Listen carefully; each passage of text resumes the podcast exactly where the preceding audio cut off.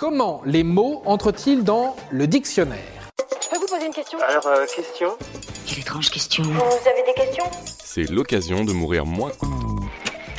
Chile, gênance, éco-anxiété, covidé, ces quatre mots ont pour point commun d'avoir fait leur entrée dans l'édition 2023 du Petit Robert. Certains termes font encore grincer des dents les plus vieux d'entre nous, d'autres reflètent le meilleur comme le pire de notre époque, mais tous sont désormais considérés comme corrects et tout à fait français. Et oui, je sais qu'on risque de perdre quelques profs de lettres un peu vieille école dans l'assemblée, mais la phrase C'est quoi les bails On chill est désormais tout à fait correcte dans la langue de Molière. Et oui, ma petite dame, il va falloir vivre avec son temps, n'est-ce pas? J'ai regardé dans le dictionnaire, ça n'existe pas, tolérance zéro. Mais du coup, qui est-ce qui décide d'ajouter des mots au dictionnaire? Comment est-ce que ça fonctionne? Et puis, c'est qui ce petit Robert qui nous donne le droit ou non d'utiliser certains termes? Reprenons du début. On appelle néologisme tout nouveau terme qui fait son apparition dans une langue. Il en existe deux sortes, ceux qui sont créés spontanément et ceux qui sont construits par des commissions de spécialistes. On appelle également néologisme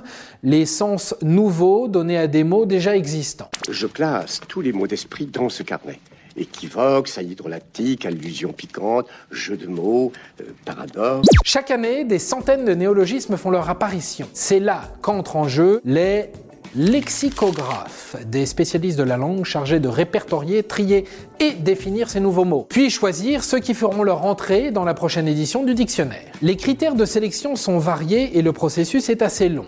Selon Marianne Durand, ancienne directrice générale chez le Robert, la fréquence d'utilisation du terme est le premier facteur, mais il en existe d'autres. La dispersion de celui-ci dans de nombreux textes, son aire d'utilisation ou encore son degré de spécialisation. Pour faire son entrée dans la nomenclature d'un dictionnaire, c'est-à-dire la liste par ordre alphabétique de tous les mots recensés, un nouveau terme doit se retrouver dans des discours variés et concerner toutes les sphères de la société.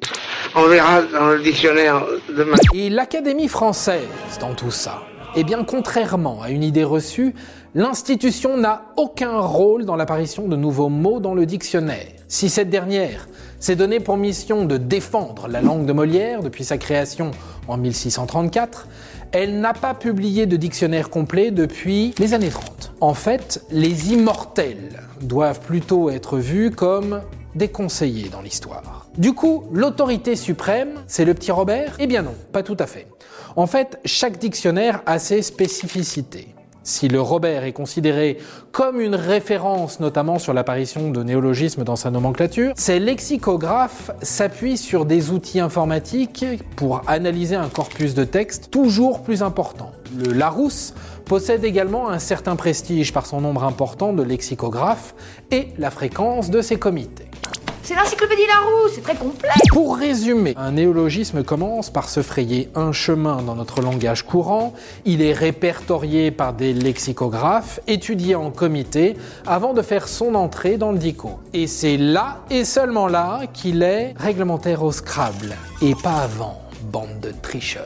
Et voilà, maintenant vous savez tout. Au revoir, messieurs, dames. C'est ça la puissance intellectuelle. Si tu as aimé ce podcast, c'est le moment de t'abonner, de laisser une note ou un gentil commentaire. Et si tu as fait tout ça, eh bien merci, car ça nous aide beaucoup.